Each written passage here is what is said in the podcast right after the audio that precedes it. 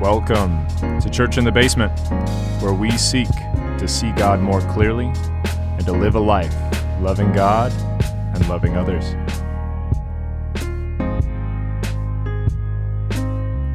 Hey everyone, welcome back to the basement. We are in John 9, wrapping it up today. And last time we were together, we touched on this moment of follow up that Jesus had with this man who was born blind, but Jesus touched him, sent him, and healed him in that order. And so, where we bump into Jesus and this man in verse 35, we have to understand that this man had never seen Jesus until now, that he had been touched by Jesus, that he had heard Jesus' voice, but he had not yet seen Jesus. And he had just been brought in before uh, the Pharisees and even before his neighbors and sort of questioned, like, what happened? You were blind and now you see. And he said, well, this is what happened. Uh, okay, now quit asking me what happened. I've told you this before, and I don't know who this guy is, what he is. He's probably a prophet or someone of significance all I know is that I was blind and now I see. Powerful, powerful testimony. But then Jesus follows up with this man in verse 35. It says, Jesus heard that they had cast him out because after all of this, all of his testimony, they had thrown him out and not just casted him out of a building, but cast him out of society and having found him, in verse 35, and having found him, he said, Do you believe in the Son of Man? He answered, And who is he, sir, that I may believe in him? Because remember, he had not yet seen Jesus. And Jesus said to him, You have seen him, and it is he who, who is speaking to you. He said, Listen to his response. He said, Lord, I believe. And he worshiped him.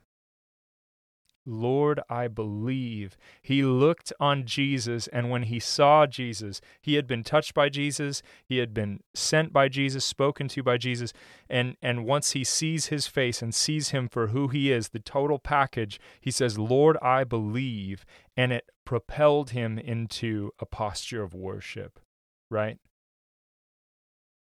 And w- last time we were together, I encouraged you that that in the midst of everything going on, we need to pray, we need to worship, and we need to focus in and lean into the moments that we have in front of us to be His image and to express the love of Christ that is so needed right now, and always, and always. In verse 39, it says, Jesus said, For judgment I came into the world, that those who do not see may see, and those who see may become blind. So he's speaking into this whole topic, uh, this whole situation that this blind man who is blind from birth now sees. And he doesn't just see the things around him, but he has seen the works of God in his life. And now he sees Jesus, the Son of Man, before him and is propelled into worship.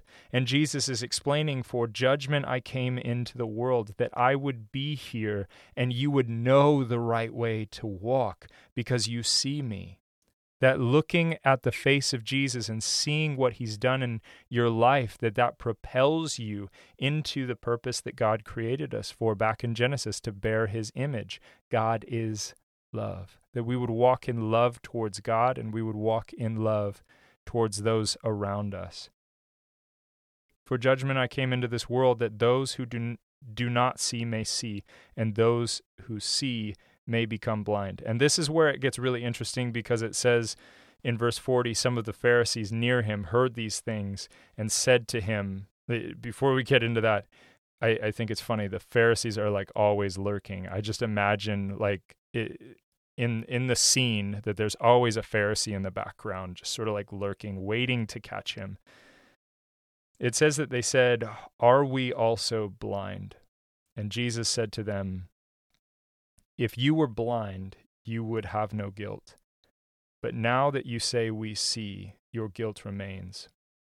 See, they're not saying explicitly like we see Jesus, but in a way, this is a sarcastic comment that they're making. Are we also blind?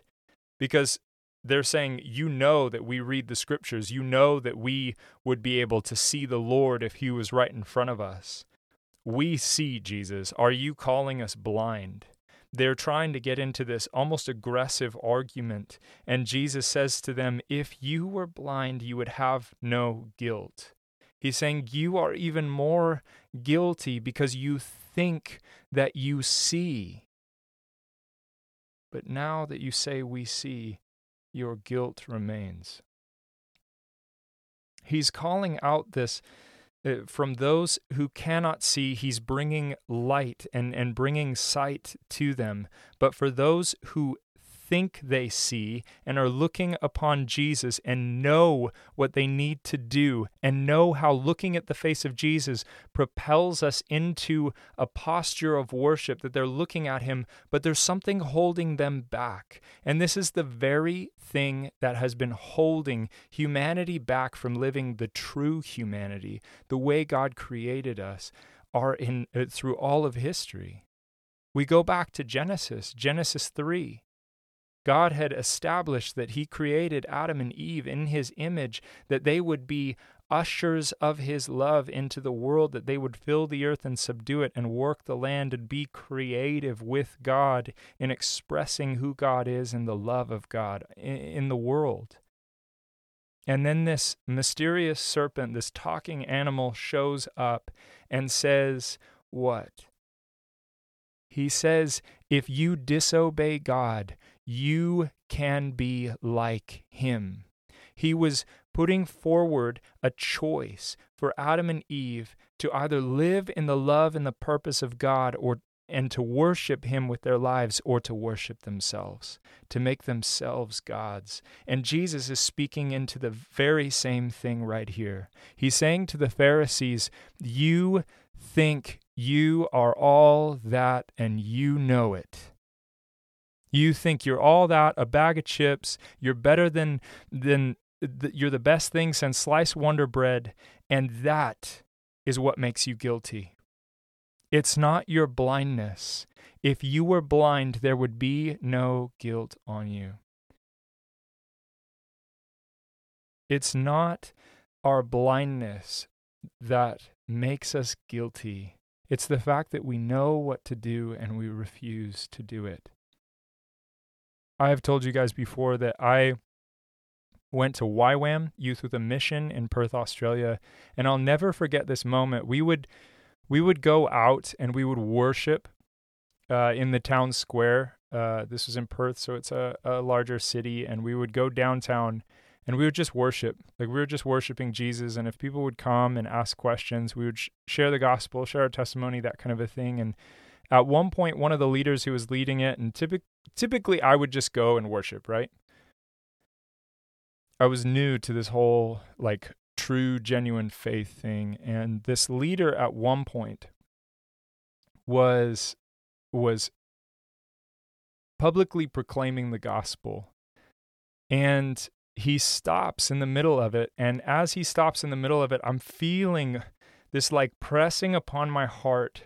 It it almost felt like uh, like a warming, uh, a, a flame in my heart is really the only way I can describe it. It was like this nervousness that was that had to get out of me, and um, he said, "There's somebody here who needs to speak out the goodness of what God has done in their life to proclaim the gospel right now, and the Holy Spirit is leading you to." Do that. And I, I kept my mouth shut and I didn't say anything, even though I was like experiencing this like prompting, this pressing to like speak up and to proclaim the gospel, right? And to proclaim the testimony of God in my life. And and then he went even further and he said, You're experiencing almost like a heat on your chest right now that is that is like calling you to speak out. And I was like, wow, like this guy has my number and he's he knows what's going on, but I was too scared to proclaim. I was too scared of what people would think of me. This was early on in in my faith. Um, this was early on in in uh, right after Jesus had revealed himself in a supernatural way in my life. And even though I had seen his face, I was still like nervous to step into this life in this way of Jesus. And I always remember that moment because I knew what I needed to do. It was confirmed in my heart. It was confirmed by this leader, and then it was confirmed again by this leader. I knew what I needed to do, and all I needed to do was speak up and just proclaim to worship him through through the telling of the story of what Jesus had done in my life. You know, it's always a win-win situation when you when you proclaim the goodness of God and you share the gospel. But I was too scared. I was too afraid of what people might think of me. At that point, I was more important and my feelings and the way people perceived me was more important than the way people saw and perceived God. And for a lot of years, that it was moments like that pr- that propelled me into obedience. But as I have grown in in discovering who God is and, and looking at the revelation of God in the Bible, the truth, the Word of God, as well as Him showing up in my life and through my relationship with Him, I have become bolder not because of the missed opportunities, but because of His face, but because of His glory.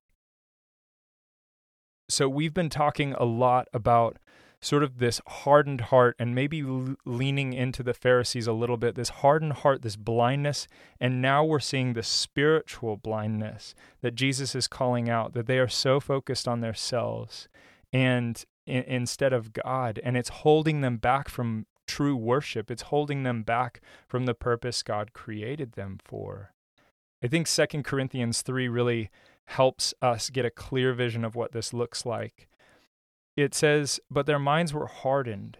For to this day, when they read the Old Covenant, the same veil remains unlifted, because only through Christ is it taken away.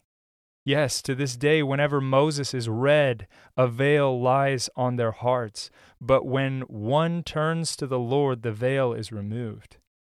Now the Lord is the Spirit, and where the Spirit of the Lord is, there is freedom. And we all, with unveiled faces, beholding the glory of the Lord, are being transformed into the same image from one degree of glory to another. For this comes from the Lord who is the Spirit. So, what what is being said here is that as we look at God, as, as Jesus removes the veil and reveals himself to us, that in the Spirit, as we look at the Spirit and what, what God is doing through his Spirit in our lives, as we dig into Scripture and see more and more of who God is, that glory manifests in our life, that we are propelled into a place where we are bearing His image, that we are walking in the fullness of what He created us for, that we were made for love, and we were made to participate in the glory of God as we are creative with this creative God. That we are transformed into the same image from one degree of glory to another that our life moves from glory to glory.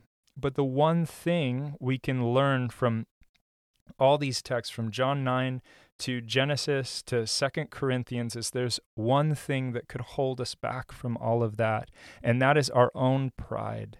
And by having the focus of our lives be on ourselves instead of on this perfect God who created us to live true life.